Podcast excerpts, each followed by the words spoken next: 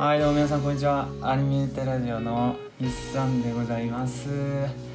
えー、っとまあ筆算会第2回ということで、まあ、またしてもあの藤田が、まあ、一生懸命働いてる平日のお昼に、えー、部屋で一人、えー、録音しておりますが、まあ、筆算会前回言ってた通りえー、っとまああのざっくりまあちょっとアニメ1個だけ取り上げてちょろっと喋ってからまあ雑談なんかも踏まえてあの一つの回にしていきたいなと思うんですが、えー、前回は、えー、アリアの話ちょっとだけしてしたんですが、えー、なんかどっか終わりかな。次何しようみたいな話になってでまあ次 MCC か燃やしもうかなってちょっとちょっと言ってたんですけどあのー、まあ急遽全然違うアニメを 紹介しようかなって思い立ってしまったんで、まあ、今回そちらの作品の方、えー、主にあの紹介していきたいなと思います。えー、まあ前置きなんかぐちゃぐちゃ言ってもなんか時間の無駄なんでもう早々に本編にいきたいと思います。ではどうぞ。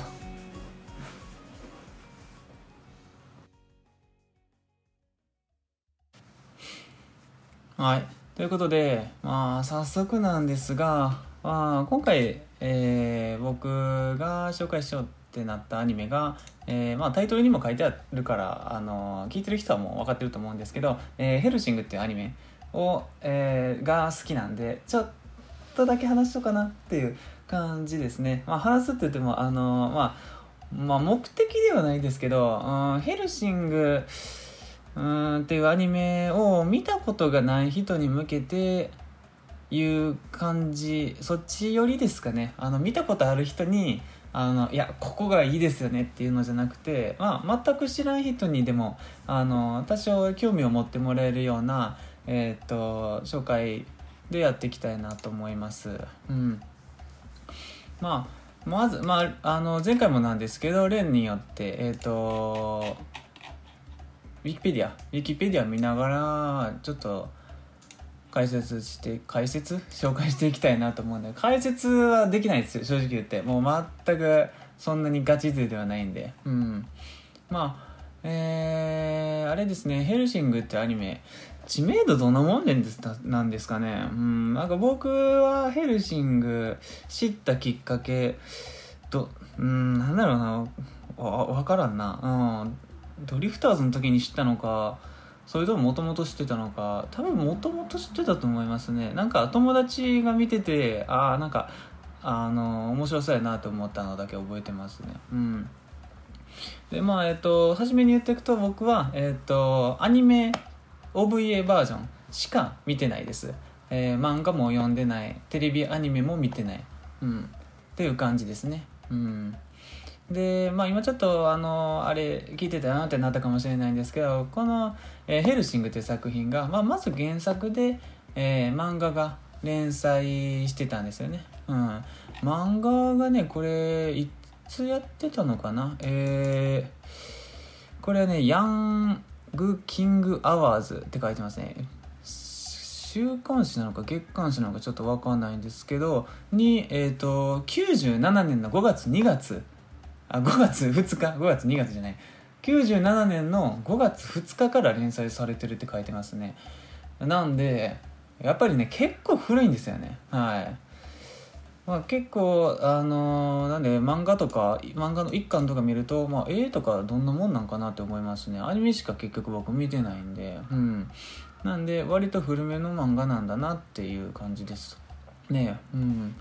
でえっ、ー、とアニメ化がねされてるんですよ。えっ、ー、と2001年に。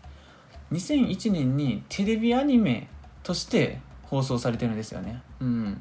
でそれがまあ正直聞くところによるとすごい漫画からの改変が多くてで漫画原作ファンからはまあちょっと評価が悪いっていうアニメになってるみたいですね。うん。でまあ僕それ全く知らずにえっ、と後に放映された2006年にもう一回アニメ化されてるんですよ。でそれがテレビアニメではなくて、えー、まあ俗に言う OVA ですよね。オリジナルビデオアニメーション？忘れましたけど、うん、OVA ですよね。まあ OVA ってまあアニメ見てる人だったらねまあ OVA かってなるんですけど、まあ、知らない人にに向けて説明するとテレビではやってないんですよね。うん。あの DVD として、まあ、DVD もしくは VHS、うん、として販売する用のアニメっていう感じですね。僕の捉え方は。うん。なんでえっ、ー、と OVA はまあ往々にして、えー、クオリティがものすごく高いっていうイメージですね。僕の中では。うん。そのアニメテレビ放送するアニメっていうのはどうしてもやっぱり納期とか、うん、があるんであとはあの放送コード、うん、っていうものも付随してくるんで OVA っていうのは基本的にクオリティが、えーと、高い。クオリティが高いというかまああのあれはなあれなんて言うんでしたっけ？あの作画が崩壊しない。作画崩壊がないアニメ。でえっ、ー、とグローが多い。グローが強要される。グロとエロが強要されるっていうものになりますね OVA っていうのは。はい。なんで OVA はえっ、と1話30分でもないですし1クール12話もしくは、えー、と13話でもないですね。うん。で僕が今回見たのはこの OVA ヘルシングの OVA のアニメになりますね。うん。まあ例にも言ってものすごくクオリティが高くて僕が大好きになったアニメですね。はい。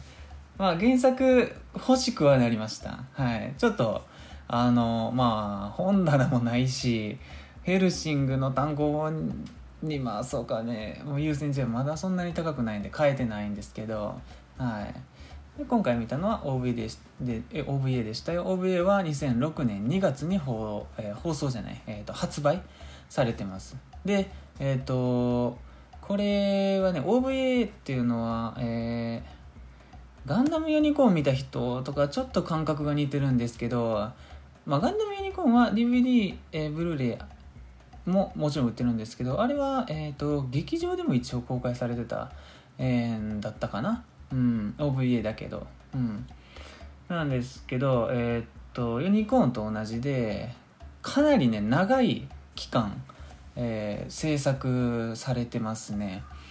なんで DVD が発売された、えー、され一番最初にその1話の DVD が発売されたのが2006年2月。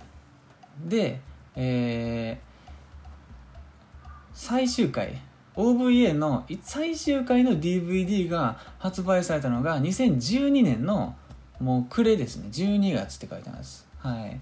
なんで実質、えー、6年半ぐらいかけて、まあ、一つのヘルシング OVA っていう作品を、えーと、作っていたっていう感じですね。はい、まあ、ちなみにユニコーンは多分もう10年ぐらい確かやってた記憶はありますね。1話からあの7話までで。はい。でヘルシングはね大体1話につき1時間50分から1時間ぐらい。50分から60分ぐらいだった気がしますね。はい。っていう、まあ、大まかなヘルシング OVA っていうものの説明になりますね。うん。でまあ前回同様世界観から話していくんですけど世界観がねこれはねちょっとまあ独特で世界観が独特なアニメはやっぱ多いですよね。そうじゃないと特色がそこに特色を持っていくんでね。うん。えー、時代的には21世紀入ってないぐらいなんですかね。割となんか古めのような気がしました。うん。でえー、っとなんで科学技術とかがねそんなには発達してないですね。で逆に言うとえー、っとすごいファンタジーえー、っとまあ最初に言っとくとファンタジーですね。分類で言うと。うん。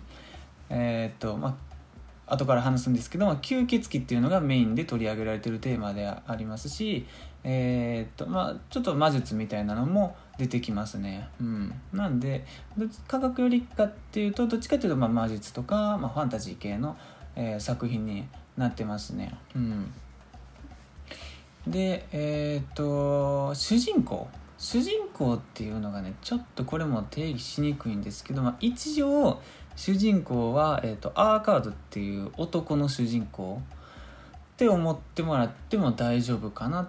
うんでもアーカードじゃないのか。うんちょっと難しいとこですね。アーカードなのかな。あともう一人あのセラスっていう女のキャラが出てくるんですけどそっちの主人公と置いてもまあ大丈夫なのかなっていう。まあそうですね。主人公が属してるそのグループがあるんですよ。あのそれが、まあ、タイトルにもなってるヘルシング機関っていう機関まあグルグループ組織か、うん、組織なんですけどそのヘルシング機関っていうのでヘルシング機関に属してる、えー、数名が団体として動いてるんでまあ一概にアワーカードが主人公ってはちょっとなんかちょっと違うなってなるかもしれないですね。うん、でえー、っとまあ大まかに言うとですね OVA の1話ではえーえー、どうだったかなアーカードっていうものすごく強いまあ俺通英系の主人公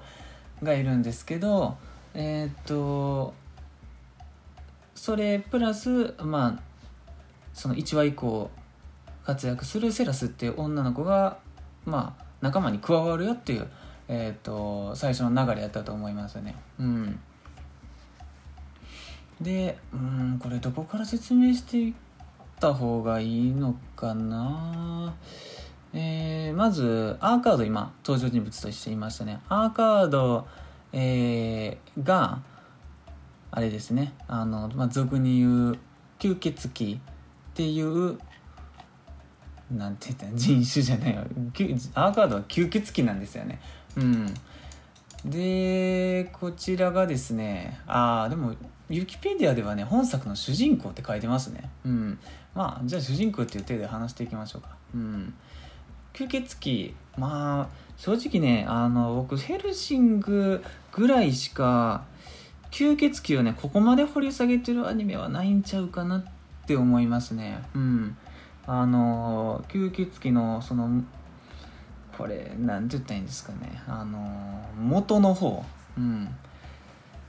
あの吸血鬼っていう小説がね多分ねこの現実の世界でもすごい有名な小説があるんですけどそれからねやっぱり引用してる部分が多いんでこの主人公のアーカードっていう吸血鬼、えー、だけが、まあ、出てくる中ではこのアーカードだけがえっ、ー、とそのも元の吸血鬼って言ったらいいんですかね。これすごい何て言ったらいいんか分かんないですよね。その吸血鬼っていうのは吸血鬼が、えーと、他の人の血を吸うと,、えーと、その人もその吸われた人も吸血鬼になったりえっ、ー、とまああれですよね。言い方2つありますよね。吸血鬼とドラキュラっていうのと、うん、ドラキュラになったりするんですけどこのアーカードはえっ、ー、と血を吸われて吸血鬼になったわけじゃなくてもうその初めに作られた吸血鬼あの魔術的な何何らかを用いて作られた、えーと、その始祖の吸血鬼ですよね。うん、っていう設定やったはずっていう感じですよね。うん、で基本的には作品内ではもうえーと、飛び抜けて強いっていうイメージで大丈夫やと思いますね。うん、でアーカードが、えー、主人公となっておりますあのねシルエットがねすごい分かりやすいんですよ。えー、あこれ最初に言うの忘れてた。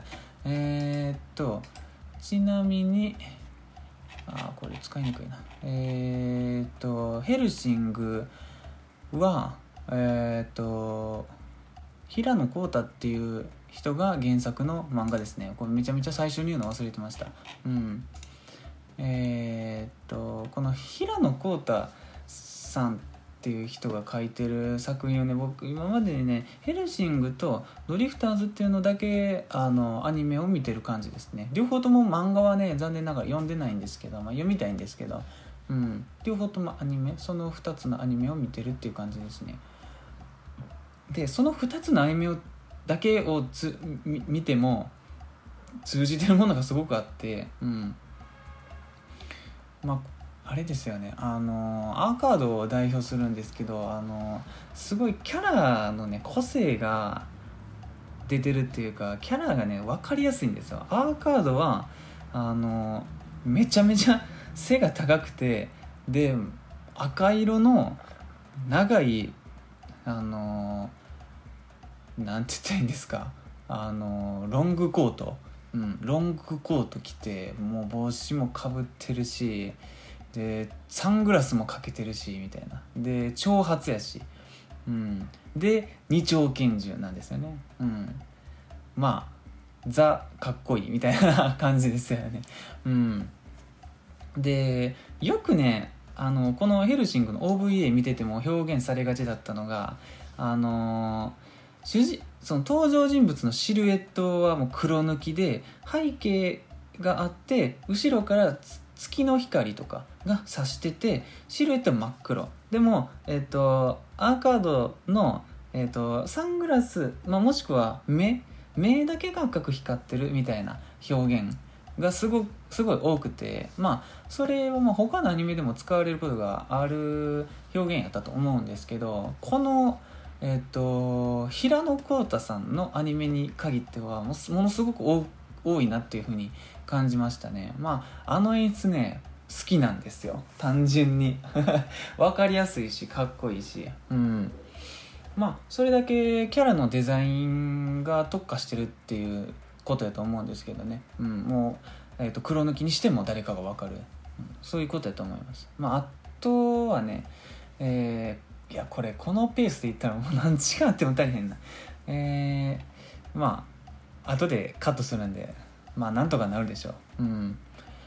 えー、なんですがアーカードっていう、えーと、主人公、えー、こちらがですね声が中田ジョージさんになってます、うん、中田ジョージって聞いてまあまず初めに何を思い浮かべるのかなって他のキャラで、うん、まあね僕はえーもう真っ先にやっぱりケロロ軍曹のギロロですよね。僕は、うん、ただね中田ジョージさんはかなり、えー、の数のアニメの声をされてるのでまあ人によってあの思い浮かべるキャラはバラバラなんじゃないかなって思いますね。あまあ代表的なので言うとさっき言ったケロロ軍曹のギロロ。あとはフェイトの、えっと、琴峰綺麗になりますかね僕は。うん。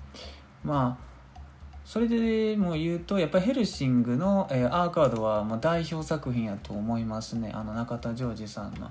うん。かっこいいジョージっていう感じですよね。やっぱりギロロはねかわいいかわいいジョージっていう感じですよね。うん。でえー、っとアーカードまあ、アーカードのキャラの説明とかし始めるともうアニメ見て見た方が早いんでそこら辺までは掘り下げなくてもいいかなっていう感じですね。うん。えー、ちなみにねこれウィキ読んで初めて知ったんですけど名前のアーカードっていうアーカードっていう名前なんですけどこれがですねローマ字表記でアーカードがえ、ー、とドラキュラのローマ字表記の、あのー、逆読み逆綴りって言ったらいいんですかね。逆綴りの一字違いになってるみたいですね。これこれはすごいなって思いましたけどね。そんなドラキュラ逆にしただけでアーカードとかいうかっこいい名前になるんやっていう感じですね。うん。まあアーカードこんなぐらいにしときますかね。うん。でえっ、ー、と次説明しておきたいのがこれねもう一人の登場人物えー、とあ、まあ、セラスの前に、えー、とまあアニメのタイトルにもなってるんですけどこのインテグラル・ファルブルケ・ビンゲーツ・ヘルシング、まあ、すごい長いんですけど、まあ、要するにこのヘルシングっていうキャラクターがいるんですよね。これ女性のキャラクターなんですけど、うん、でこのヘルシングっていうキャラ,、えーと、キャラクターが、えーと、所属しているまあ率いるってなるんですかね。ヘルシング機関なんで、うん、ヘルシング機関のヘルシング。まあ一番偉い人ですよね。うん。でこのヘルシング機関っていうのが物語の中でのえー、っと中で言うとかなりあの権力を持っている機関なんですよね。その国国直属みたいな。うん。そんなに公ではないんかもしれないんですけどえーと、かなりの権力を持っている、えーと、組織になってますね。うんまあ、ヘルシング家っていうのが代々、えーと、引き継いできた組織みたいですね。うん、で、えー、とそのヘルシング家に、えー、と代々アーカードが使えてきたみたいな感じですね。うん。まあ、使えてきた代々使えてきたわけじゃないのかな、うん、その主人公の、えー、主人公じゃない。今言ったヘルシング。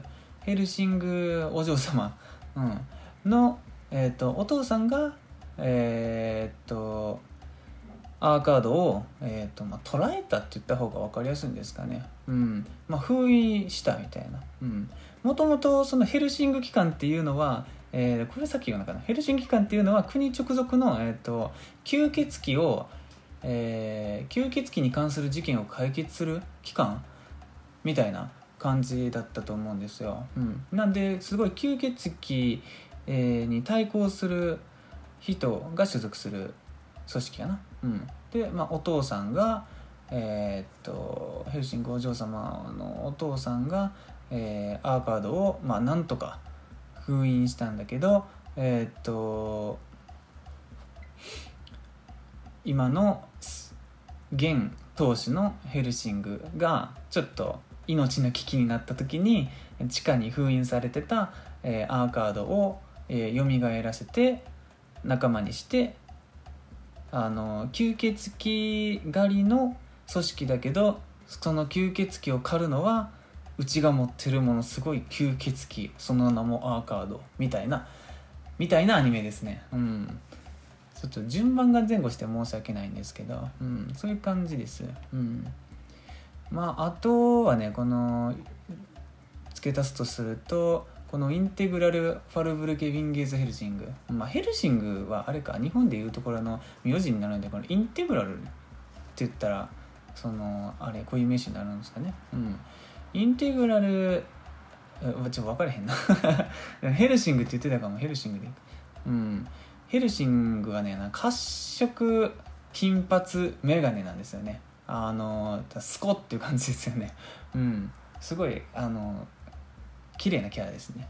うん。ででなんですけどこのねインテグラルファルブゲウィンゲーツヘルシング。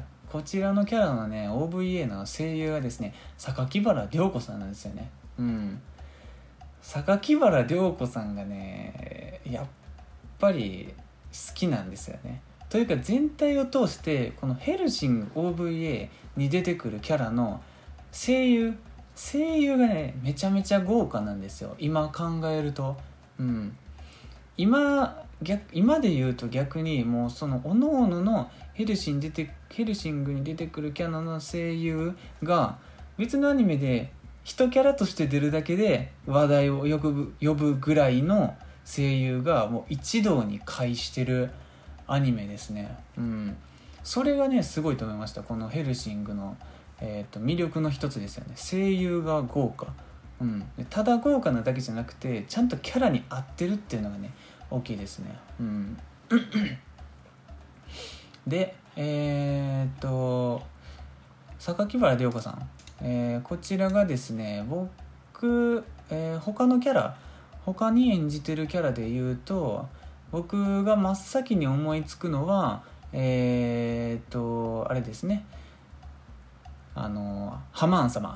そうです。ゼータガンダムのハマン様の人なんですよね。まああのー、聞いたことある人だったらもう一瞬で分かるあの声やと思うんですけど、うん。まあ、あんまり顔出し NG とかの人ですよね。よくあのテレビでたまにやる声優特番の時に榊原涼子さんだけは顔 NG みたいな。あとあの、えーと、藤子の、うん、ルパンの藤子の声優の人とかもう有名ですよね、うん、キャラのイメージを壊したくないみたいな感じで、うん。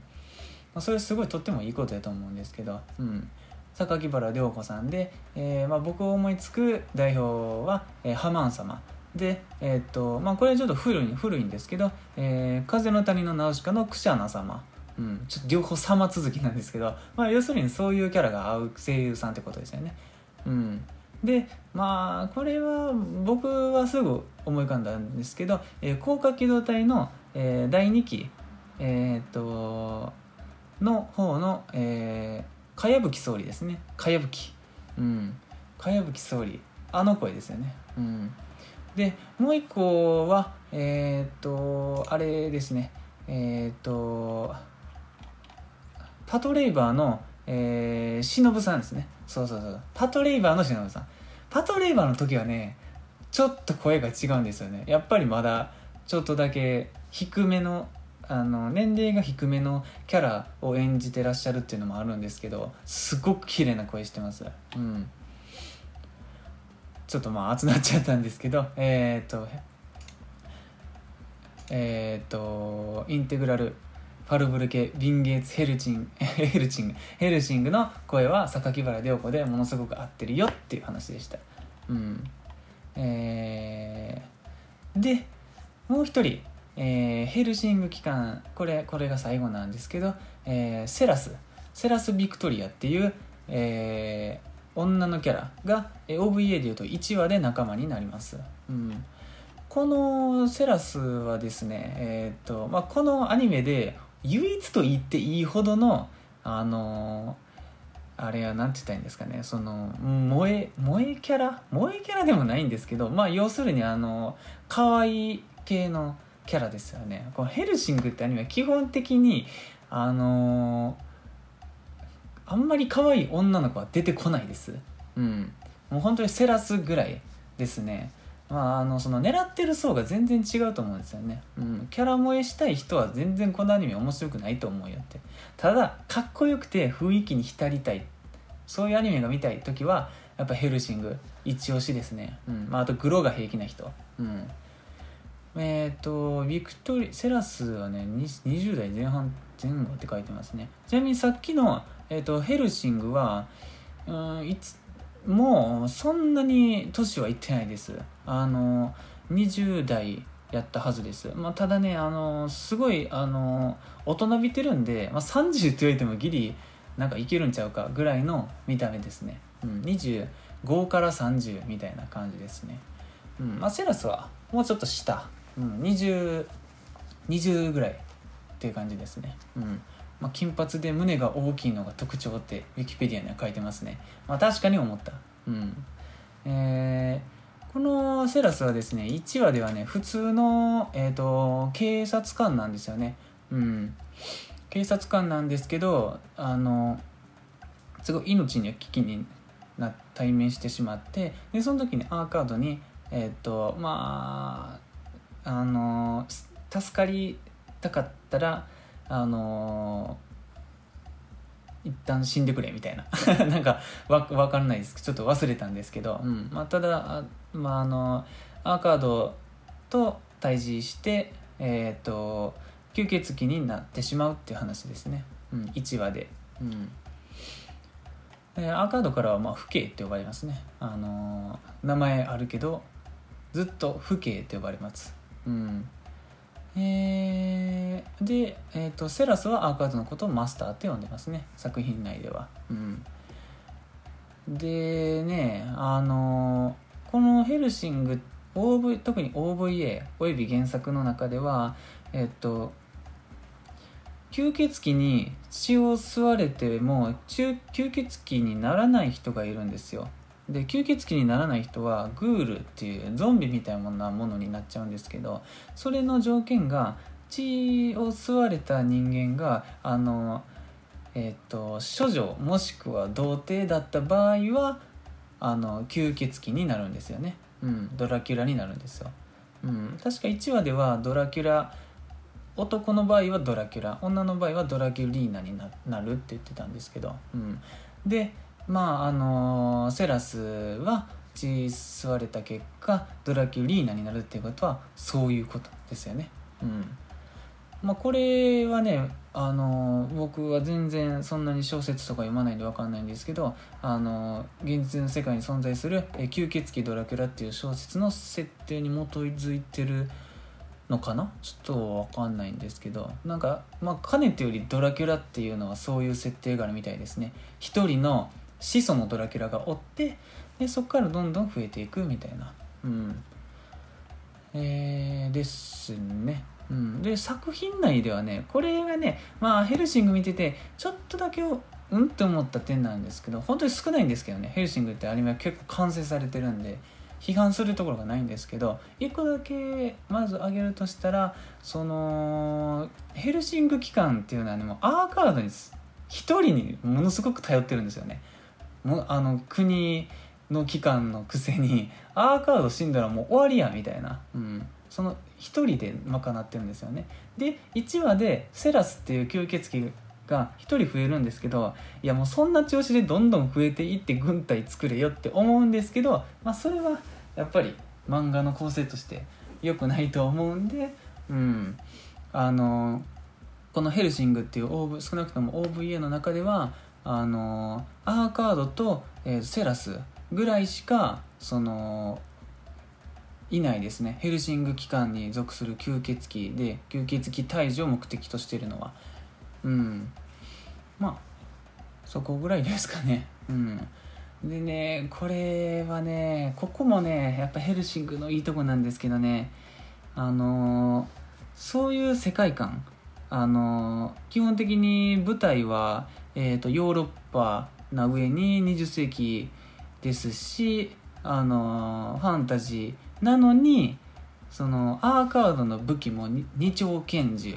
でセラスもすごいミリタリー的な戦い方をするんですよね。まあもともと警察官だったっていうのもあるかもしれないんですけど、うん、そこもねすっごいいいです。吸血鬼になると基本的には他の人間の何倍も強くなるんですよ、うん、あの力そのものとかあとはあのすぐ再生したりだとか、うん、アーカードはもうチートレベルに再生するんですけど、うん、セラスはまだその半人前吸血鬼なんであの撃たれたらあの痛いしあそんなにすぐに回復もしない。ただ普通の人間やったらそこを撃たれたらもう死んでるよっていうのでも一応は生きてるよぐらいの感じですね、うん、ですごい力が強くなってるんでもうありえんぐらいの対戦車ライフルみたいなのを両手に構えて持つんですよね。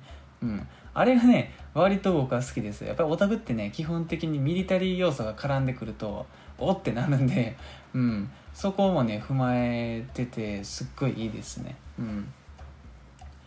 えー、でまあ案の定アニメではあるんですけどあの物語の中盤、えー、以降にこのセラスセラスもえっ、とまあちょっとなんかあのまあ俗に言う覚醒的なうん、ことが起こるんですけど、うん、それ以降のセラスがねかっこいいですよね、まあ、それ以前もね可愛いんですけど覚醒以降はね結構かっこいいよりになるんでねそこも楽しみにしてもらいたいですね。うん。えー、っとであちなみにあれですねセラスの声は、えー、っとオリガサですね。オリガサオリガサさんですね。ちょっと どうしてもあの先に述べた声優の方々があのすごい人ばっかりだったんで あのセラスの声優は折笠文子さんです、まあ、折笠さんもわりかしもあれですけどね。あの大御所の領域ですけどね。うん。えー、折笠さんはあの代表的なので言うとこれ何になるんだろうな。結構ねいろんなのに出てるんですけどいろんなのに出過ぎて逆に代表何っていう感じですよね。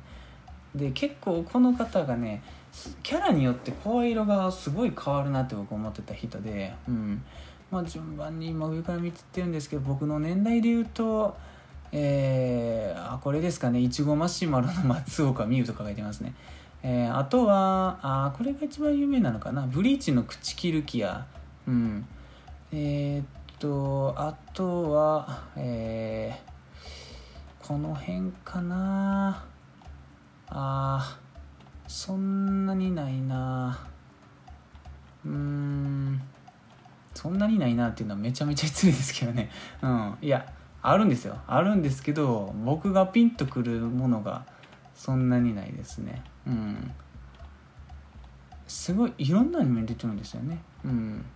まあえー、セラスの声優は折笠さんになってます。うん。まあ基本的には、まあ、あと一人あと一人あのウォルターっていうあのおじいちゃん羊、うん、がいるんですけどこの方、えー、含めた4人が基本的にヘルシング機関としてあとでも1人あのベルナドットさんとかいますけどね。あのベルナドットさんも含めた5人って言った方がいいですね。うん、でヘルシング機関として行動してますね。うん、物語の中では。うんえー、まああんまり一人ずつ掘り下げ掘り下げてっていくともう時間が足りないんで、えー、このぐらいにしときます。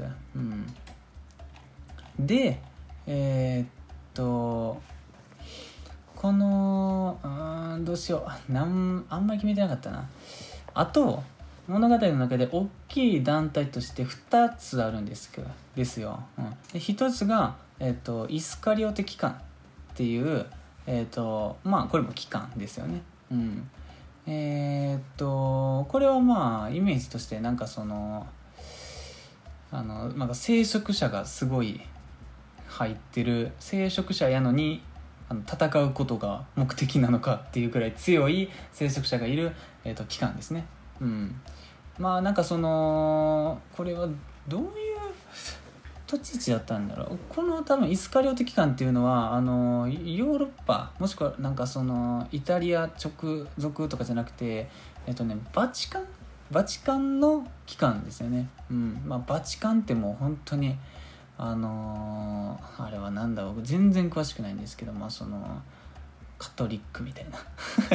ちょっと曖昧ですけど。まあ宗教がすごいあの国ですよね。うん。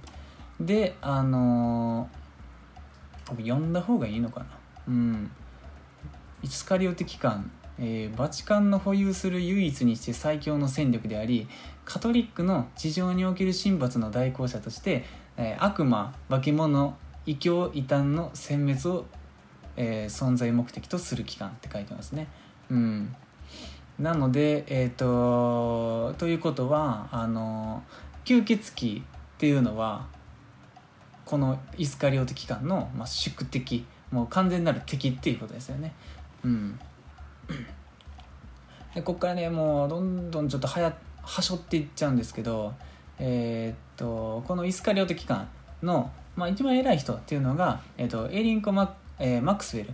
っていうキャラがいるんですけどこのねマックスウェルもうなんか割と悲しいキャラであのまあいろいろ話したいことあるんですけどこのキャラもあの CV があの速水翔さんでおおすげえ合ってるやんけってなるんですよね。うん。まあ速水翔さんの代表作とかはもうちょっとはしょっていくんですけどこの速水翔さんももうすごい有名な大御所ですよね、うん、でこの人だけはイスカリオテ機関では外せない。アレクサンド・アンデルセン、うん、アレクサンド・アンデルセン。アンデルセンだけはあの僕はね基本あれですね。この「ヘルシング」っていうアニメを見ててアンデルセンが登場してるシーンが一番えっ、と面白かったですね。やっぱり。うん。これはやっぱりあのアーカードも認めるまあライバル的な位置ですよね、うん、でこのねアンデルセンまあ、イスカリオテ機関の一番強い人なんですよ、まあ、要するにヘルシング機関のにおけるアーカードみたいな立ち位置ですよね。もう一番強い。うん。一人でもう何人力みたいな。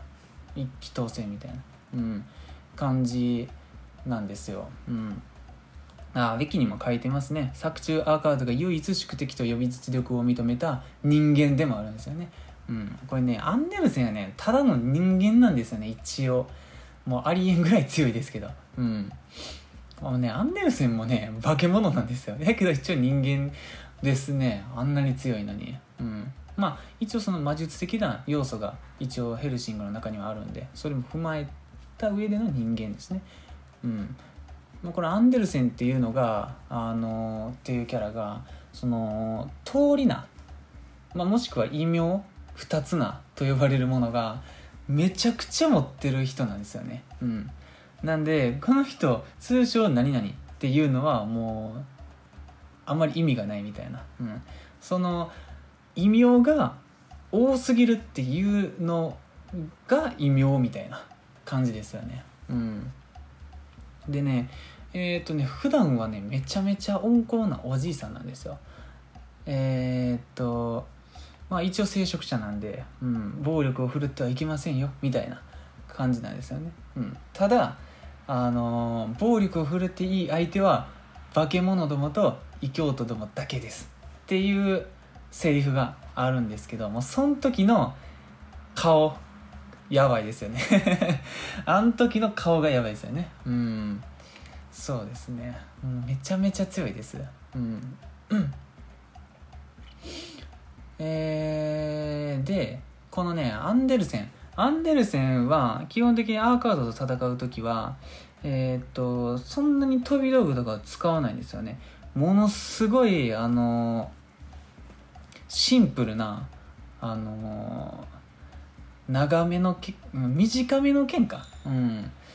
あれどんなもんだったのアンデルセンの身長が分からないのでちょっと分かんないんですけどえっとね5 0センチから6 0センチくらいやった気しますね。うん。どっちかっていうと刀とか剣っていうよりもナイフの長いやつみたいな感じの長さですね。うん剣の短いやつっていうやつじゃなくて、えー、ナイフの長いやつ。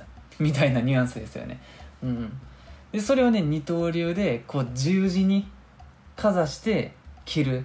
あれがねかっこいいですよね。ポーズがかっこいいです。このヘルシングではなくてこの平野浩太さんの作品におけるキャラの武器を持った時のポージングがめちゃめちゃかっこいいですよね。あのまああのジョジョ立ちに通じるものがあると思います。すごいその1枚の絵であの見せてくるタイプの、えーと、漫画やと思いますね。うん。まあこれ今挟んだらちょっとタイミング悪いな。あえっ、ー、とこれねまあいや平野浩太さんのね、あのー、作品がですねえーとまあ、特にまあ今回に限ってはヘルシングのことだけをちょっと言うんですけどえっ、ー、とキャラのセリフ回しがすごい独特なんですよね。うんえー、この後にも説明するんですけど何回も同じ言葉を繰り返して言うんですよね。うん、ただこれアニメこれやっぱアニメの再現でもすごいと思うんですけど何回も同じ言葉を、えっと、連続で言うんですけどその一回一回のニュアンスが全然違うんですよね。うんそれもねいいとこですね。特にこのアンデルセンのセリフ回しは僕はめちゃめちゃ好きですね。うん。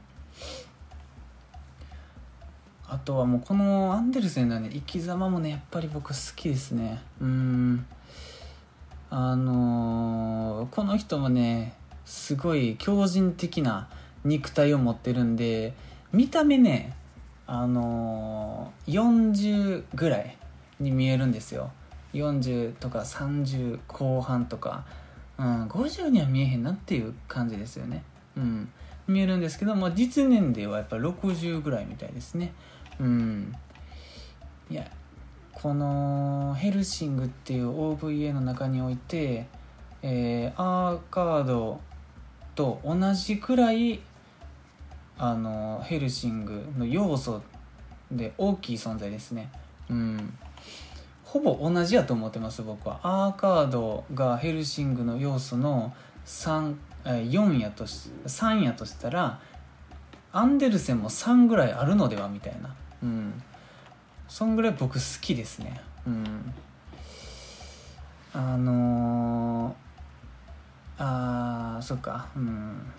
そうやね。アンデルセンもいいです。で、えー、アンデルセンの説明もうちょっとで終わりたいんですけど、えー、最後に言っておきたいのが、えー、ここまで説明してきた中でアンデルセンの声が誰なのか。これをねさっき言ったみたいにヘルシングもう全員有名な方なんでもう絶対知ってるんですよ。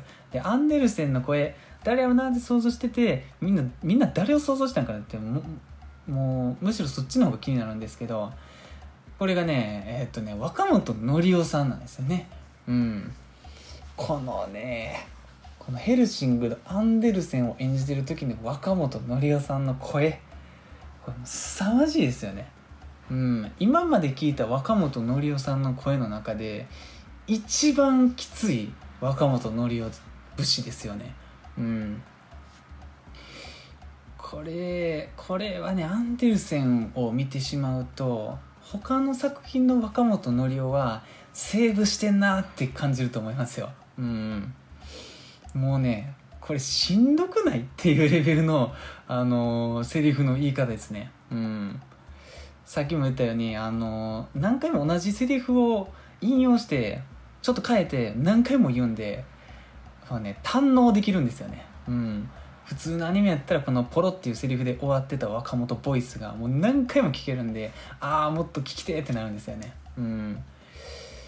いやこれがねいいです。若本のりおうん。ちなみに危機として喋ってましたけど若本のりおさんって言ってパッとわからない人に説明しておくと、えー、若本のりおさんは、まあ、あの柔道が強すごく強い人。ではなくてあのあこれでもウィキペディア見たら分かりやすいな。アニメのあの代表作品をね今言おうとしてたんですけど逆にあのあれの方が分かりやすいですね。あの滑らない話のナレーションですよね。あのダウンタウンの松本人志の滑らない話のナレーションで結構な人が分かりそうですよね。アニメあんま見ない人でも。うん。でまあ、あとすごい有名なのは、えー、サザエさんのアナゴさん、うん、で「ドラゴンボール」のセルですよね、うん。まあ、あと銀河英雄伝説の、えー、オスカー・フォン・ロイエンタールこれも有名ですね。うん。いややっぱり若本紀夫さんはすっごいいいですよね。あの最近だとねやっぱり声質がものすごく特徴的なのであのテレビのナレーションによく起用されてますよね。うん。そんなところですね。うん。いやアンデルセンっていうキャラはもうぜひ好きになってほしいですね。うん。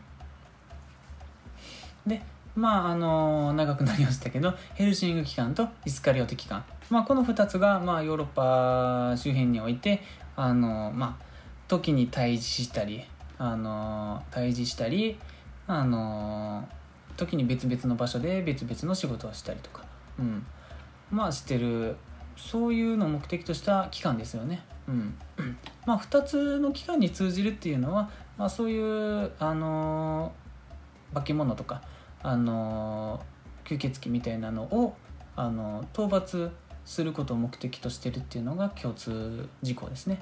うん、でヘルシングにおいてもう一つ組織が出てくるんですよね。でそれがえっとうんまあミレニアムっていう、えー、組織なんですけどこれがねこの平野浩太作品まあ僕2個しか見てないんですけどドリフターズとかにも同じことがあったんですけどこの世界観だけど急にあのミレニアムっていう組織だけえっ、ー、とバチバチの軍隊なんですよね。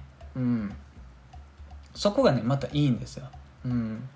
そのあべこべ感あべこべでもないんですよね。ものすごくねあの要素としては、えー、離れてるんだけどあの合うんですよね。そのヘルシングっていう作品の中では。うん。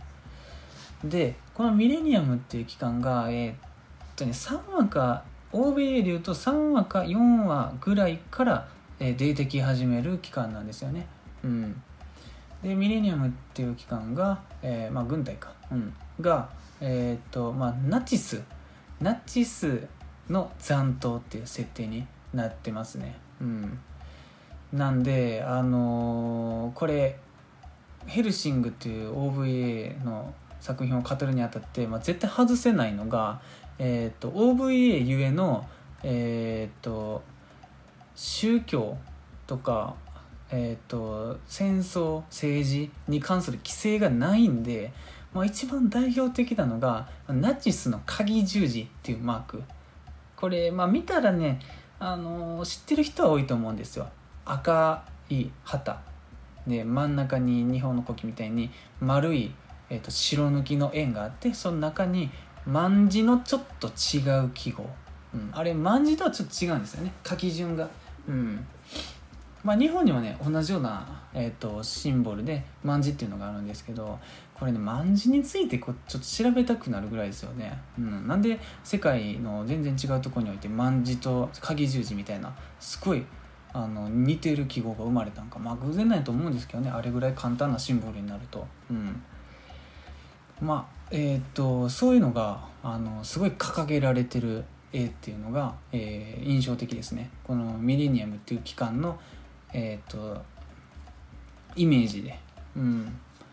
でえーっとまあこの時代においては、えーっとナチスっていうのはもうえーっと戦争にもちろんのことですがあの、まあ、負けててなんかその第二次世界大戦より後の話なんであのヒトラーっていうのはいないんですよ。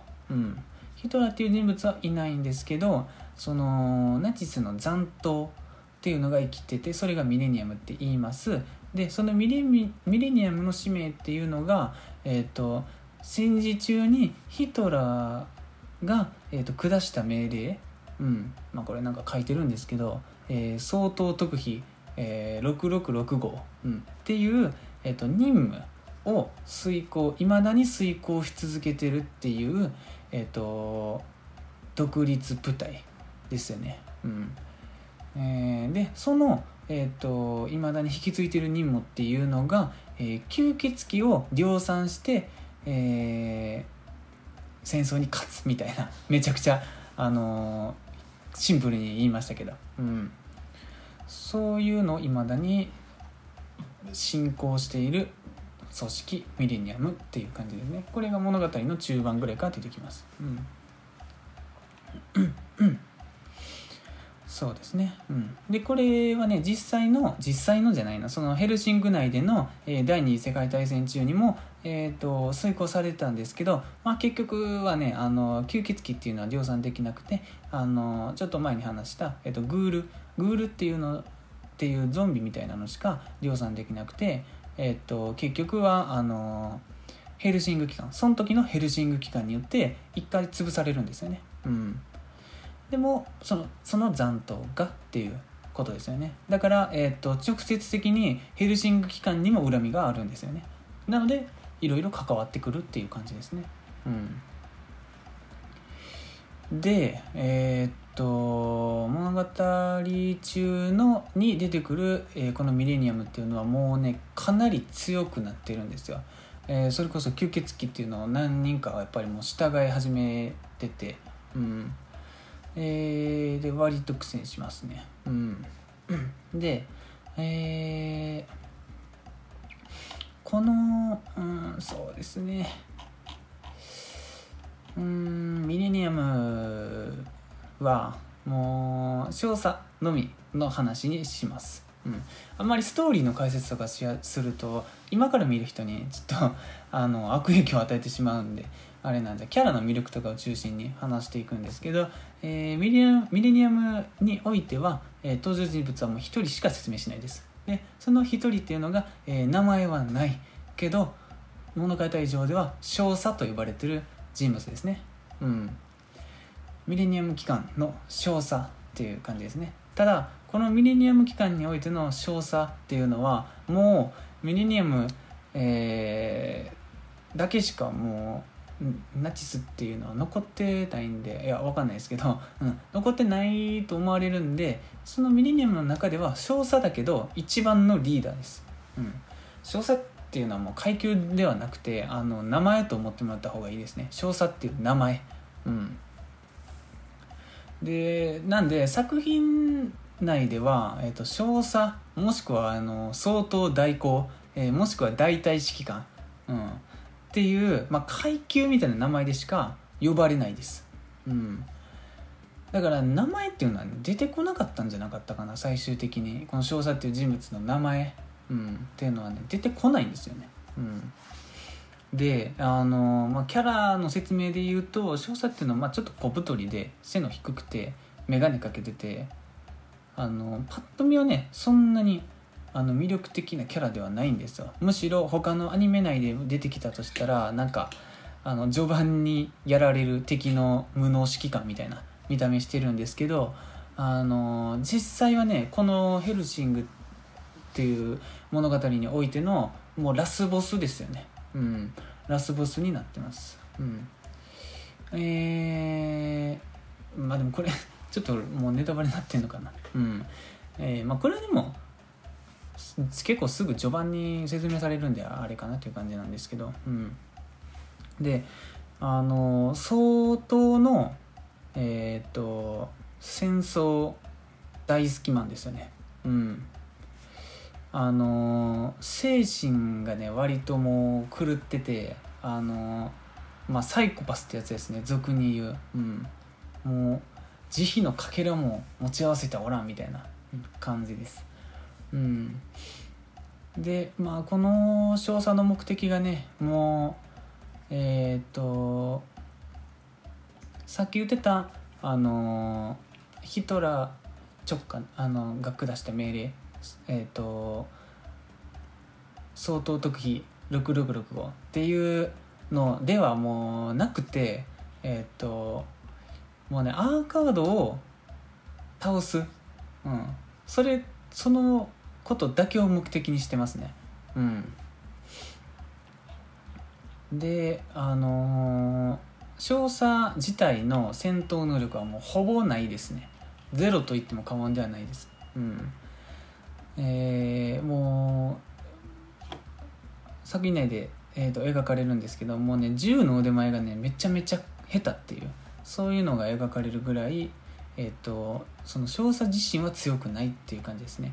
ただこの少佐っていうキャラは、えーとまあ、ものすごく頭がいいっていうのが、まあ、まず一番初めなんですけどその僕が一番思ったのはやっぱりそのあんまり僕戦時戦史実に詳しくないんですけどあのそのナチスっていうののえっ、と戦争に対する考え方、うん、っていうのが基本的にはもう君主論っていうか、うん、そういうので成り立ってるんであの話し方もしくはその少佐のえー、っと雰囲気とか、えー、っと中身とかが全部そういう君主論でなってきてて、うん、なんであのこれ一番有名なヘルシングにおいて一番有名なシーンだと思うんですけど、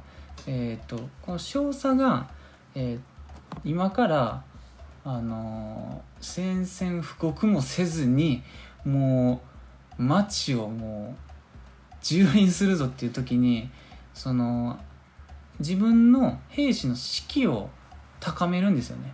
うん、そのなんか演説みたいなシーンがすごい有名ですよね。うん。少佐の演説のシーンがやっぱり鳥肌ものですね。うん。まあ、正直言ってヘルシングの、まあ、例の演説のシーンって言ったらもうわパッてわかるぐらいのもう印象に残るシーンですね。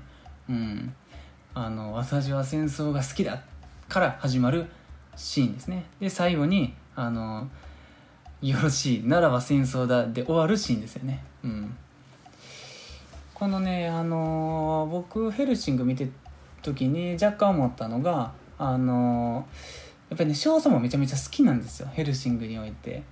あのキャラが。うん。でアニメ見てる時に僕は大体こういうキャラに魅力を感じがちなんですよね。うん。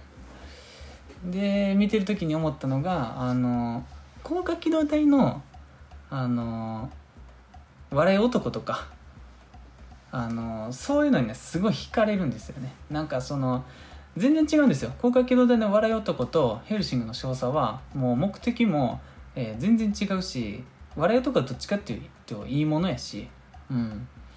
少佐はもういいもののかけらもないぐらいの悪党なんですけど、うん、そういうのではなくて全体的な引き目で見てその作品内における悪者としてのキャラクターが濃いと好きになりがちですよね。うん、うん、そうですね。アンデルセンはあのヘルシングの中ではねやっぱり悪者ポジションで言うと少佐にもうめちゃめちゃ負けてるんであのアンデルセンは好きです。だけどキャラとしては少佐が好きなのかなみたいな、うん、ちょっと分かりづらい感情ですよね。うん。そうですね。うん。でちなみに、えーと、少佐は人間です、うん、少佐は人間です。吸血鬼ではないんですよね、うん、吸血鬼の研究をして吸血鬼を作ってるんだけど自分は吸血鬼じゃないです。うん。そうですね。うん。やっぱりヘルシング見るんだったら少佐のシーンまでは見てほしいっていう感じですね。うん。濃い悪者が好き。そういう感じです。うん。えー、で、えー、あと一つ、えー、少佐の声、うん、少佐の声なんですけどこれがですね、えー、僕もね正直言ってあそうなんやって。クレジット見た時にえマジかって思ったんですけどこれがですね少佐の声がですねこの人えー、ちょっと今飛びますね。うん。飛田信夫さん。飛田信夫さんなんですよね。うん。飛田信夫と聞いてまず何を思い浮かべるのか。これはねほとんどの人が機動戦士ガンダムゼータ神指たんやと思うんですよね。うん。ガンダムゼータちゃうわ。ゼータガンダム。うん。これちょっとややこしいんですよね。ガンダムちょっと急にそれるんですけどガンダムって機動戦士ガンダム機動戦士ゼータガンダム機動戦士ガンダムダブルゼータなんですよね。うん。ゼータの時だけ機動戦士とガンダムの間に入るんですよね。これなんでなんかなって思ったんですよね。うん。ダブルゼータは機動戦士ダブルゼータガンダムじゃなくて機動戦士ガンダムダブルゼータなんですよね。うん。ちょっと間違えるんですけど。うん。まあカミーユやっぱカミーユが有名ですよね。うん。えー、っとメモしてたのにはえー、カミーユあとはねあのー、まあ、まるちゃんの丸尾くんとかですかね。うん。結構違いますよね声が。あそれもかみたいな。逆にここで紹介してそれとそれが一緒の人やったんやって気づくぐらいの、えーと、違いがありますよね。うん。そうですね。まああとはあれかな。えっ、とキャプテン翼とかに出てらっしゃるんです。キャプテン翼ねさすがに世代じゃないんであれなんですけどうん。あとこれはねなんかもう一個ぐらいあこれもそうですって言わなあかんのあったと思うんですけどえー、っとどれだったっけな。あのジブリジブリじゃないんだけどあのあれの主人公ですよね。あのあれの。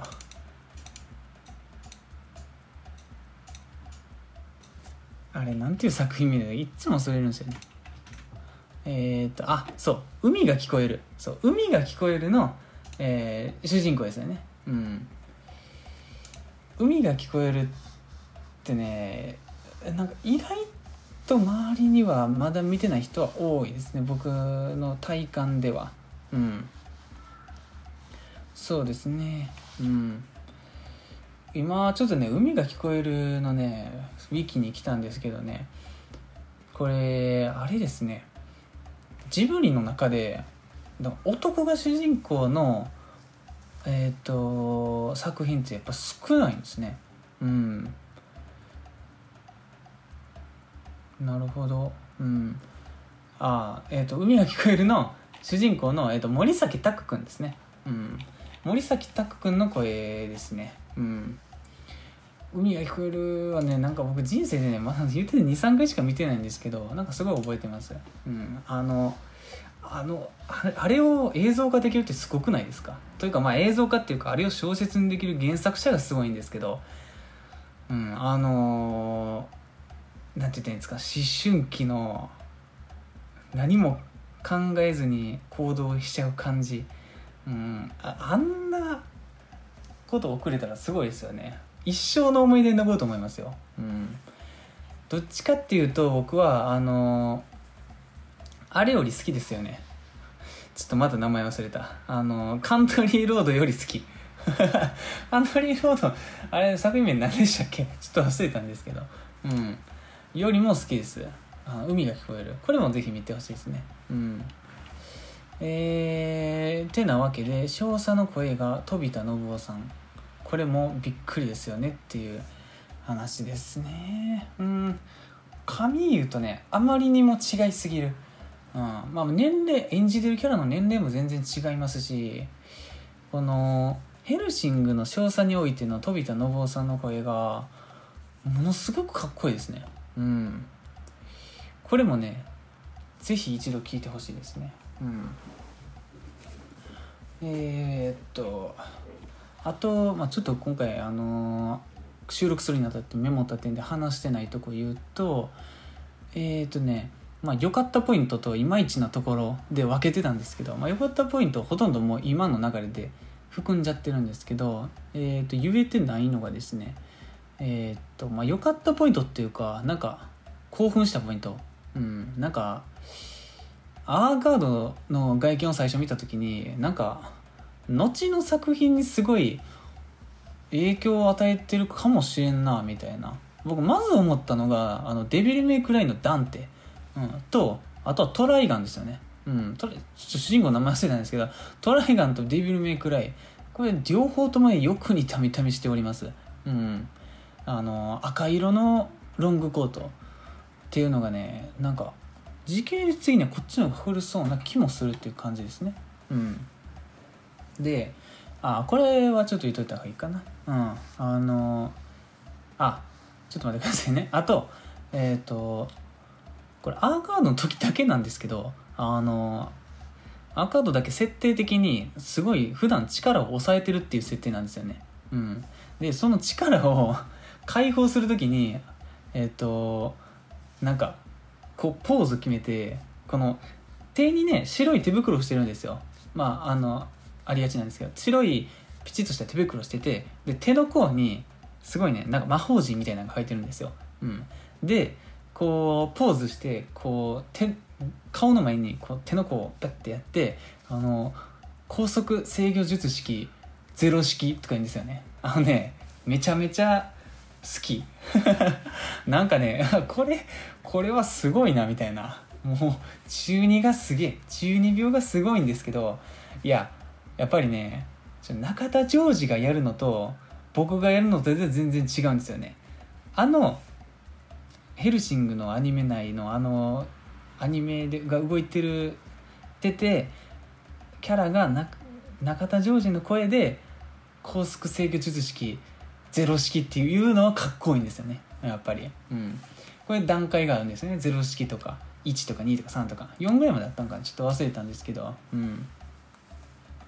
っていう中二要素好きやなっていうのがありますね。あとねあのこれドリフターズのアニメ見てる時も思ったんですけど基本このドリフターズとかヘルシングってアニメはねあの全体を通して、まあ、暗めで、まあ、シリアスで、えーと、グロいですけどあのたまにめちゃめちゃ逆パート入るんですよね。うん、これがねこの作品というか、まあ、この原作の平野浩太さんの、あの、好きな部分なのかなって思います。あのこういうのを入れてくるんで、うん、でもねそういうので挟んでくれる、まあ、これね綺麗な人もいると思うんですよ。あの感情移入してたのがちょっと途切れちゃうとか作品全体の世界観を濁してるとか、うん、まあ思うかもしれないんですけどえー、まあ僕は逆パートあった方が断然好きですね。うん。ギャグパートね普通に面白いんですよね。うん。まああのーやっぱり本筋とのギャップがあのいい味を出してますよね。うん。それまで普通に見てたのに急にあのキャラが可愛い絵になって ギャグパート繰り広げるんであのちょっとほんわかしますよね。うん。それもね割合的に言うとそのまあアニメってよくあのすごいシリアスな場面が終わった、えっとまあ、翌日というかその後日談みたいなんでちょっと線が太くなってあのほんわかした雰囲気のシーンが入るみたいなのはあるんですけどこのねヘルシング見てる時はね割とそのあのシリアスど真ん中もうチーブッシャーンど真ん中でちょっと挟んでくるんですよね。うん。それがね逆にいいっていう感じですね。うん。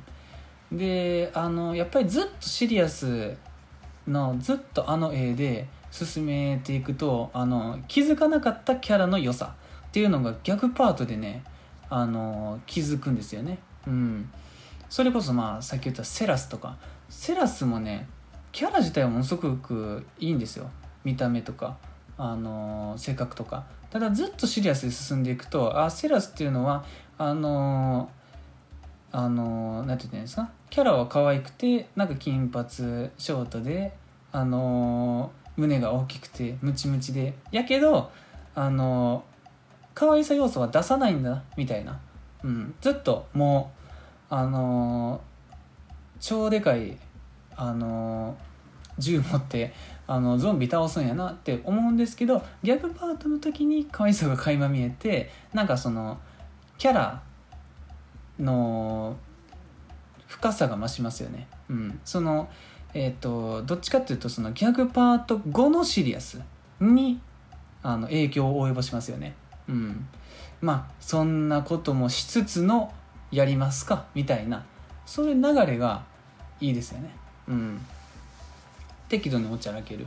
うん、ででちゃんと面白いんであのいいんですよ。これがね変に寒かったりするとなくてええやってなるんですけどちゃんとおもろいんですよね。うん。あのちょっと笑うレベルでは面白いですね、うん、こんな世界観のアニメなのに笑うんですよね。うん。ただまあ別の理由で笑う時はありますよ。あの あのアーカードとかアンデルセンが楽しそうにあの人を殺してる時にこっちも笑いそうになる時はありますよ、うん、結構割とサイコパスしか出てこないんで笑いながらこうブッサーってやったりするんですけど、うん。まあ、そういうのとは違う笑いですよね。うん。えー、であとあこれは言っとかんとダメかな。うん。アニメーション制作が一番最初にも言ったんですけど2006年から2012年の、えー計6年半ぐらい、うん、のその長期間にわたってるんでえーっとアニメの制作会社が途中でね2回変わるんですよね。うん。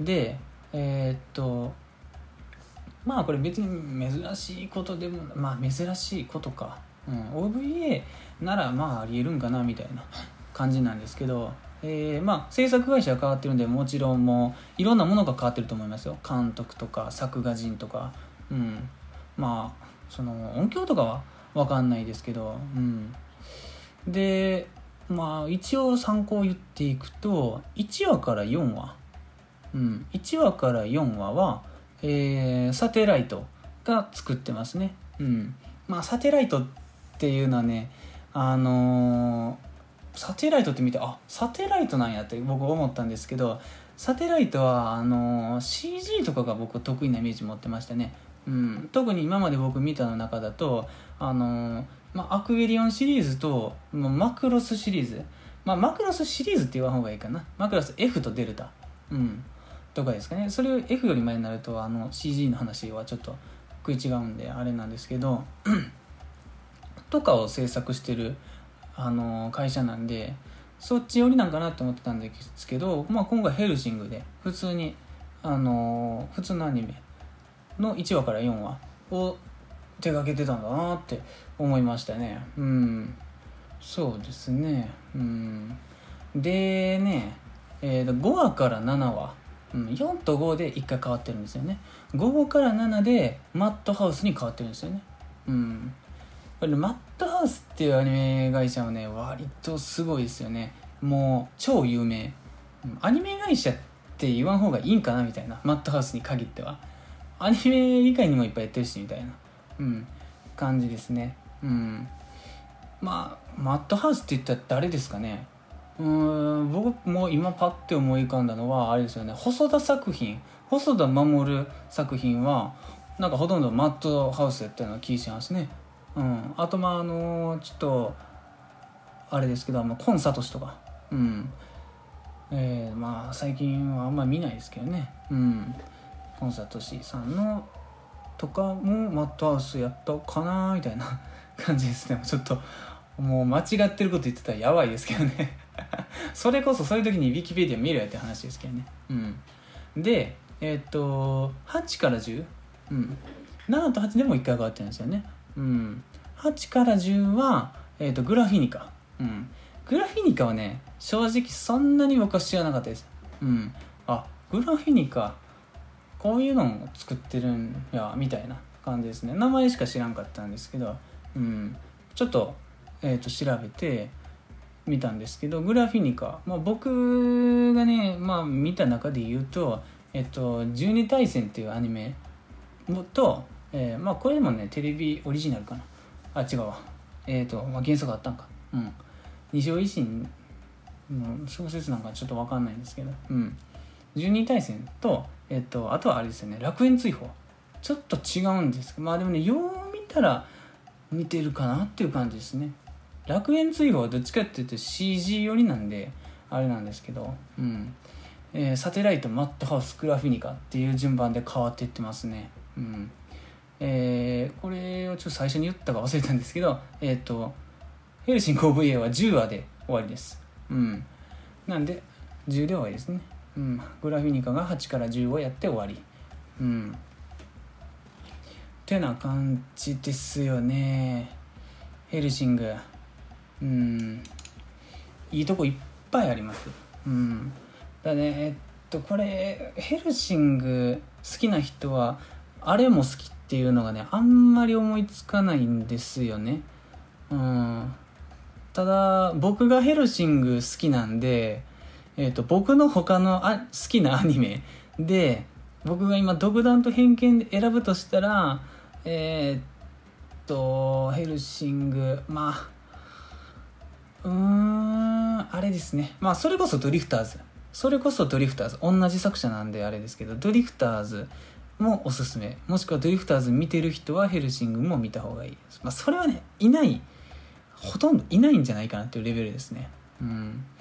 えー、ドリフターズとあとはねまあこういうグロが好きなんだったらまあブラッドとか見てもいいんですけど世界観が全然違うからそんなに共通点もないかな。強いて言うならそんなに一緒には見えないけどブラックラグーンとか見てもいけるかなみたいな。うん。えー、であとはやっぱりさっき言ったんですけど魅力的な悪役が好きなんであれば、えー、広角機動隊スタンドアロンコンプレックスが、えー、いいかなっていう感じですね。うん。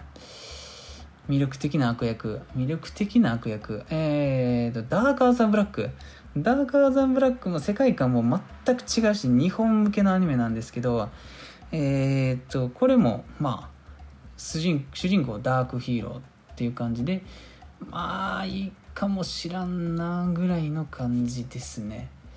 うん。ちょっとヘルシングはねあんまり似てる作品があるかって言われたらないような気がしますね。うん。ちょっと調べますか。うん。ヘルシング。似てるとかでいいんかな。えー、うん。あそうですね。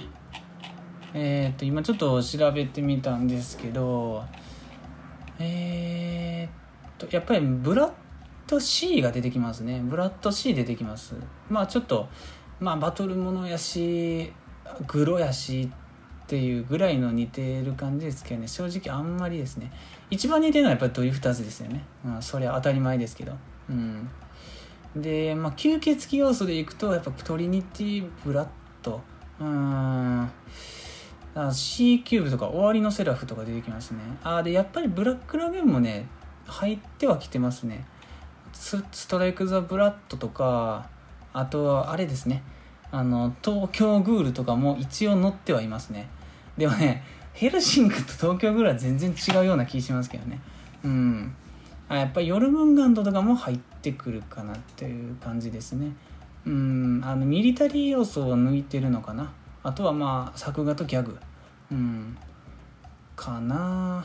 終わりのセラフが入ってるんでね。まあ確かに言われてみればかな。でも映画全然違うんですよね。終わりのセラフとヘルシングは。どっちかっていうとえー、っとドリフターズの次に映画に似てるのはブラックラグーンかなぐらいの感じですね。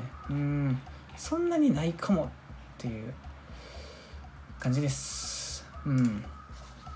でえー、っとまだまだちょっとまだ続くんですけどえーいまいちっていうかちょっとハテナってなったところがえっ、と原作読んでいないからっていうのが理由なんかわからないんですけど、まあ、ところどころねストーリーがわからなくなるんですよね。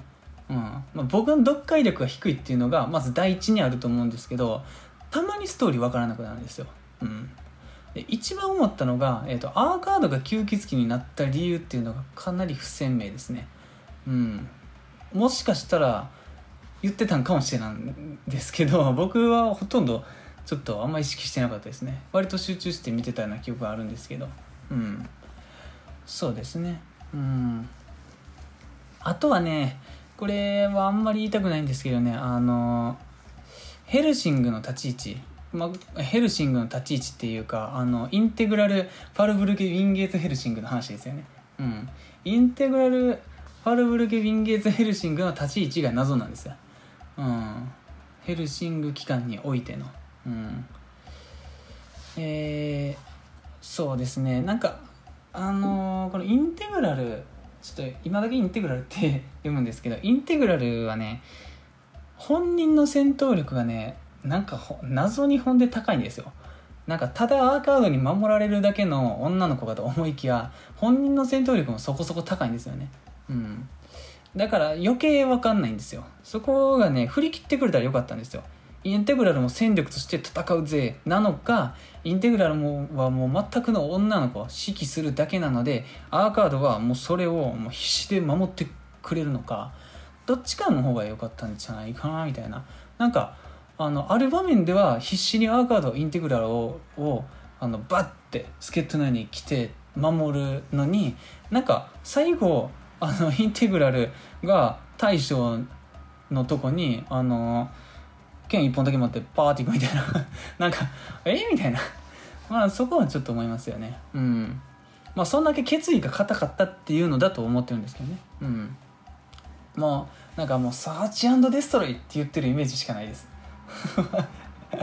うん。そうですね。ヘルシングの立ち位置がちょっと謎やったかなっていう感じですね。うん。あとはあのやっぱり吸血鬼っていう設定がねあのそもそものあの吸血鬼ドラキュラっていうもう太古の小説を読んでるか否かによって結構、え変わってくるかなっていうのがありますね。うん、なんか結局あの日光に弱いとかそういうのは引き継いでるみたいな小説から。うんちょっとそれも分かんないでもねよく思い返してみると夜が多かったったのかなとか、うん、そういうのもありますよね。うん、吸血鬼の設定がねあの設定についての説明があのもろにはされない、うん、なんかそのあの言葉としては説明しないけどあのアニメ見ていくうちに最後は分かってるよっていうのはいっぱいあるじゃないですか。だけどヘルシングはなんか最後までそんなにないような気がしましたよね。吸血鬼についてのうん。うん。だからなんかその最初に言ったアーカードが吸血鬼のあの思想ポジション、うん、作られた吸血鬼っていうのも、えっと、アニメではマジで言ってたかぐらいのレベルですね。うん。なんかそのウィキウィキっていうかなんかちょっと調べてあのあそういうことなのでそれで合点がいきますみたいな感じでちょっと話したんですけど、うん、アーカードだけやっぱり異常にチートなんですよね、うん、それがなんでなんかなってなってアーカードは誰によって吸血鬼にされたんっていうのがちょっと分かんないんですよね。うん。えっ、と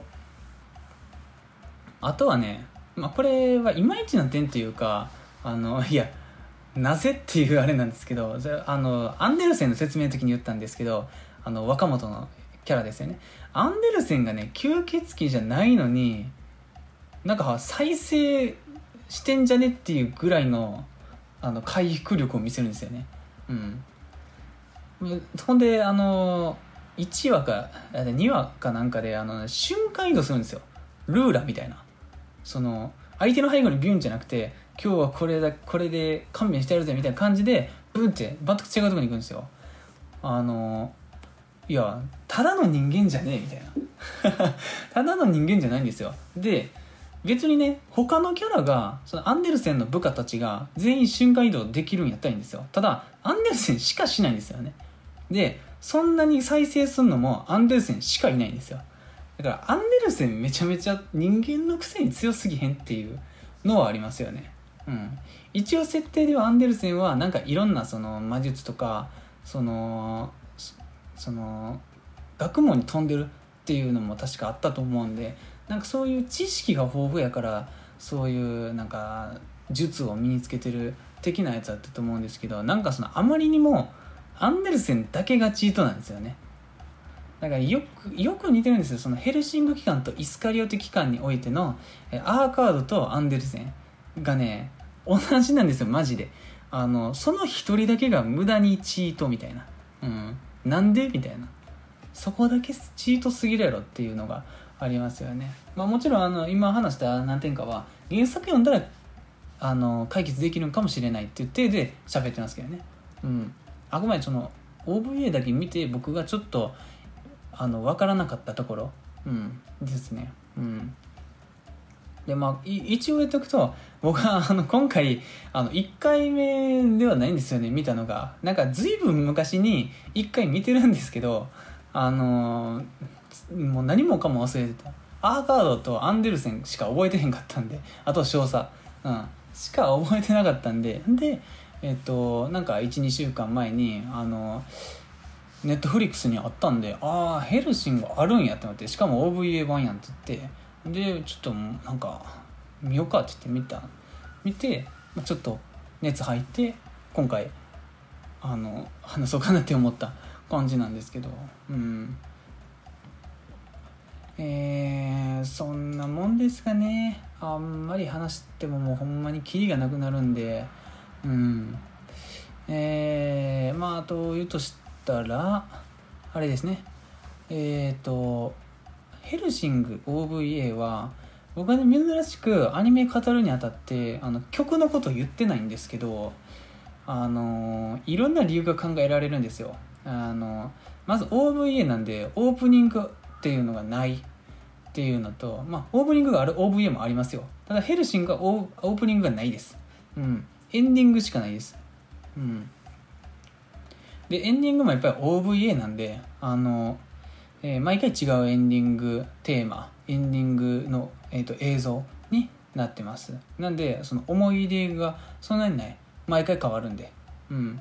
まあその都度その回に合った、えっと、曲を流しますしその回に合った、えっと、映像が流れます。うん。なんで、まあ、自然とその曲に関してはそのヘルシングっていう作品の一部として取り込まれちゃって曲だけを取り出してあの紹介するっていうのがちょっとできなできない感じになってますね。うん。うん。まあその分あの合ってた合ってるっていうことだと思うんですけどね。その回に応じて曲がエンディングが。うん。えー、っとそうですね。まあ別にあれです。物語の中でもいやこの戦闘シーンにこの曲合わなくないっていうのも全くなかったですしなんやったら結構良かったと思いますよ。うん。そうですね。えー、ヘルシングに関しましてはこの辺りで終わらせていただきましょうかね。あのー、あ終わらそう。終わろうかな。あのー、トイレ行きたい。うん。はい。まあそんなこんなでえっ、ー、とアニメいや OVA ヘルシングについてまあうんたらうんたら語っていたんですけどまあちょっとねいよいよちょっと疲れてきましたね。あのね喉がちょっと痛なってきたんですよね。うん。これまあ僕も声の出し方が悪いのかあとまたちょっと喋りすぎたのか分かんないんですけどうん。お茶お茶よ。うん。あの話してる間に外がもうじゃじゃ降りになってますね。うん。雨がすごいですわ。あ洗濯物が干せん。全く干せんよ。結構パンパンになってるのに。うん。どうしようっていう感じですね。最近なんかもう、まあ、季節やと思うんですけどねあの台風がねすごいですわ。うん。もう本当に災害になってる。うん。なんか週末ににもう2連チャン3連チャンで来るじゃないですか。すごくないですか？うん。でなもうあんまりその突っ込んで言えないですけどその災害系は、うん、内部なんで、大阪がねいつも特になんかいい注意してねって言ってる割にはなんかないんですよね、うん、だから逆に言うといざ本当に大阪にもなんか災害が起きた時に絶対みんなのんきやと思うんですよね。うん。こんなに来なかったら。うん。もうね狼少年みたいな感じになってるんですよね。うん。大阪南海トラフ地震来るで多いみたいなとかあのね東北の地震の時にもう散々言われてたしね台風この前の台風あれは何号？19か。19の時かってなんかもう向こうは大変なことになってるけど大阪うんみたいな。いつもの感じかみたいななってるんでこれ。大変ですよ。もし来たらこれ地震とかねマジで来ると思うんだよね。僕が生きてる死ぬまでにはね絶対大きいやつ来ると思ってるんでね。もう早めにちょっと海外にでも移住しようかなっていう感じですね。うん。地震のないところへ。うん。まあ日本に住んでる限りね自信をつきまとうんでね。うん。ああ。なんかねまあ今日雨やったからもうねできないんですけどね。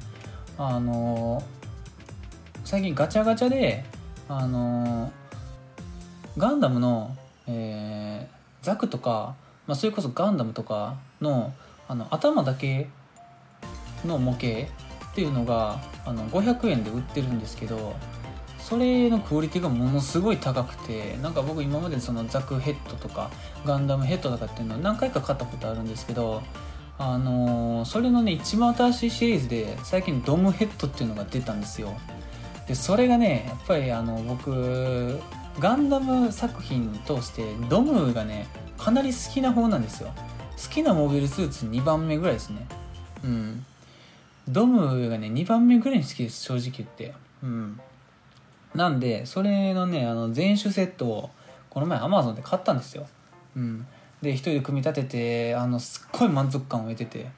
うん。で今日休みやからあのまあちょっと塗装したりしようかなって思ってたんですけども雨。もう雨っていう感じですよね。雨なんでもこんなん濡れんし塗ったかって乾くのいつやねんっていう。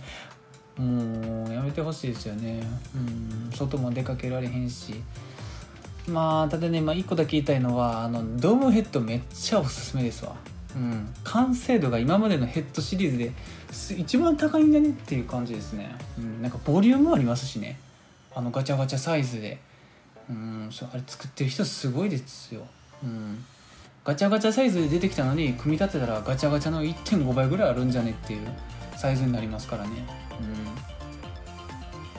あれはね1回500円はね全然高く感じないんですよ、うん、むしろ700円とかで完成品売っててもいいレベルですよね。うん。まああとね全然関係ないんですけどね最近ねあのえっ、ー、と最近ではないか。なんか無印にねよく行くんですよ、うん、無印っていうか無印良品ですね。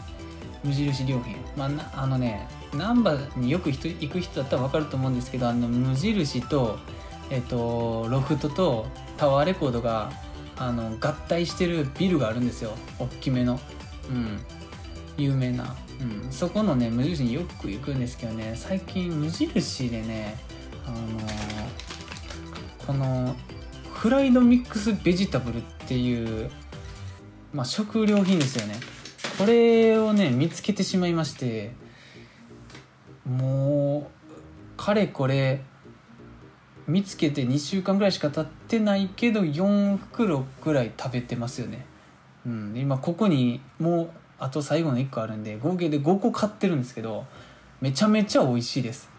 このフライドミックスベジタブル。うん。まあでもねこれ普通そのまま食べるやつやと思うんですけどなんかじゃがいもといんげんとえっとかぼちゃと人参のえっと揚げたやつ。で塩味になってるんですけどこれがねポテチ買うよりもね僕はもうこっちを買いますよね。ポテチより美味しいんですよ、うん、特にかぼちゃ僕が好きなのは。かぼちゃがね美味しすぎますこれ。うん。塩加減が絶妙なんですよね。うん。でもねこれねちょっと高いんですよね。うん。まあ 74g 入ってるとはいえね高いんですよ。これ300円ぐらいするんですよ。普通のポテチだったらね3つくらい買える感じですよね。うん。なんでねこれもっと買いたいんですけどね。ちょっとお金に余裕があればもう箱買いとかしたいんですけどね。うん。これいいです。あのー、よっぽど体には悪くないと思います。野菜なんで。うん。なんやったらちょっと食物繊維とか取れんちゃうかぐらいの勢いですけどね。知らないですけど。うんこれ美味しいですおすすめですね。ドムヘッドと、えー、ミックスフライドミックスベジタブルがおすすめというあのー、余談でしたよね。うん。余談をね足していきたい。うん余談を足していきたいんですよ。ただ余談を話しすぎるとねレギュラー界にね響くんでね。レギュラー界で話すことなくなってどうしようっていう感じですよね。うん。うん。これまあ言わん方がいいのかな。うん。まもうさらっとさらっと言いますか。音楽事情。僕は最近の音楽事情。うん。えー、まあこれね僕はもうずっと Apple Music および iTunes まあ、iTunes なんかもう何年使ってんか分かんないですよね。iPod ナノ買った時から使ってるんでもう絶対10年以上は使ってるんですよね。うん、で音楽管理してるんですけどやっぱ Apple Music 増えてからね音楽がねやっぱりもうより一層新しいものを取り入れやすくなりましたよね。うん。僕はでもどっちかっていうとその自分のライブラリに追加するっていうハードルがすごい高いんでなんかあのまあ、そうなんかこういう言い方するとすごい生意気なんですけどすごいハードルが高いんですよ。これいいなって思ってもなんかそのあんまりお気に入りにしたりしないんですよね。うん。でその中でも最近はねあの入ったのが、えーまあ、順番にこれただ順番に言っていくんですけどあのポケモンのベスト。ポケモンのベストがねアップルミュージックにあったんですよ。いつからか分かんないんですけど。あのーこれいつまでのやつなんですかね？2012年とか言ってるんでなんかそのポケモンでいうところのベスト1ぐらいまでの、えーと、全ポケモンアニメの主題歌とか挿入歌エンディングとかが入ってるベストがあったんですけどこれはねめちゃめちゃいいですわ。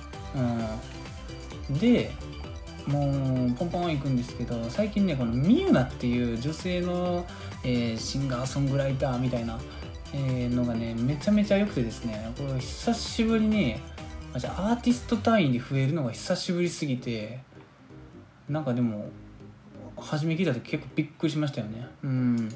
まあみゆなっていう女の歌手がすっごいいいですよっていう話。うん。このね「ふわふわ」っていう曲はね好きですわ。もうまあねテレビでねちょっと取り上げられてるんでねかなり最近知名度上がってきてると思うんですよ。うん。あのー、なんか椎名林檎2世みたいな感じで取り上げられて、まあ、若干批判も込められて、あの、話題になったんですけど。うん。えっ、とまあそんなタイプの、えー、と歌手ですよね。その次ね相対性理論のね新しいアルバムが入ってますね。うん。でその次に僕がねサーフっていうアーティストがすごい好きなんですよ。うん。SERPH でサーフなんですけどそれのねなんあの他のアーティストとのねあのコラボみたいなアルバムがねもうどっちゃくそよかったんでねこれはもうお気に入りで解くしかないキャッシュ取っとくしかないってなって入ってますね。最近でナンバーワンですね。うん。あとはまあえっ、ー、と、まあ、セイレーンっていう、えー、アーティストがよよかったんで入ったのと、えー、トリコっていうえっ、ー、とガールズバンド、まあ、ガールズバンドってちょっとねそのチャチく感じるんですけどまああのバンドですよね。女性メンバーが多い、うん、バンドのトリコっていうのがちょっと増えた感じですね、うん。まあ、あとはまあかねてより言ってるえーとまあ、湯飲みとかその辺総称した、まあ、未来茶レコード出版の「未来茶屋 Vol.2」というアルバムが出ましたのでこちらも追加されておりまして最近はヘビーローテーションでございます。えー、そんなもんですね。これねマジあの 急に付け出したんで何の中身もないただの紹介羅列して言っただけなんですけどあのカットされてたら喋った意味喋った意味っていう感じになるんで。うん。そんなもんですかね。うんヘルシング。ヘルシングいいですよ。マジで。うん。えー、っとまあ紹介なんでできるだけ中身については触れなかったつもりではございます。うん。ストーリーがねなかなかあのいいんでね。まあいい、うん、ストーリーもいいんですよ。結局。うん。その辺はね見てもらって実際に。あの僕と同じように、まあ、アンデルセンに燃えるのか少佐に燃えるのか、まあ、セラスに燃えるのか、うん、この辺ですね、まあ、アーカードが好きなのか、うん、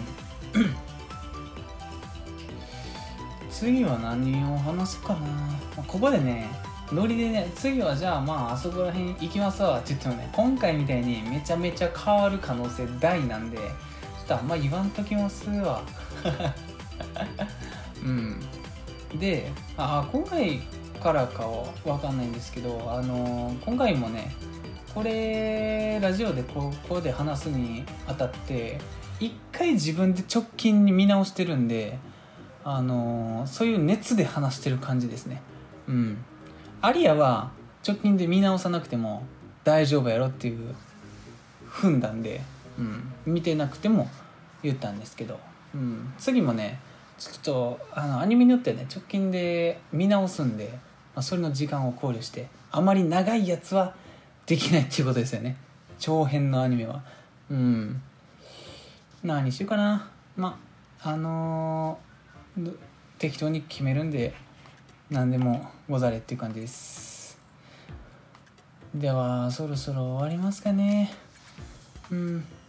えー、アニメテイラジオでは皆様あちょっと待ってくしゃみそ。うえー、うわ。うん。うん。うい出た。うん。えー、アニメテイラジオではえー、使ってほしい枕や、えー、見てほしいアニメなど皆様からのお便りをお待ちしております、えー、宛先はアニメテイラジオ at gmail.com、えー、Twitter の方も稼働しておりまして、えー、ID はアアットアニメテラジオになっております、えーリプライか DM どちらでも結構でございますので使ってほしい枕使ってほしい包丁見てほしいアニメ、えーおすすめの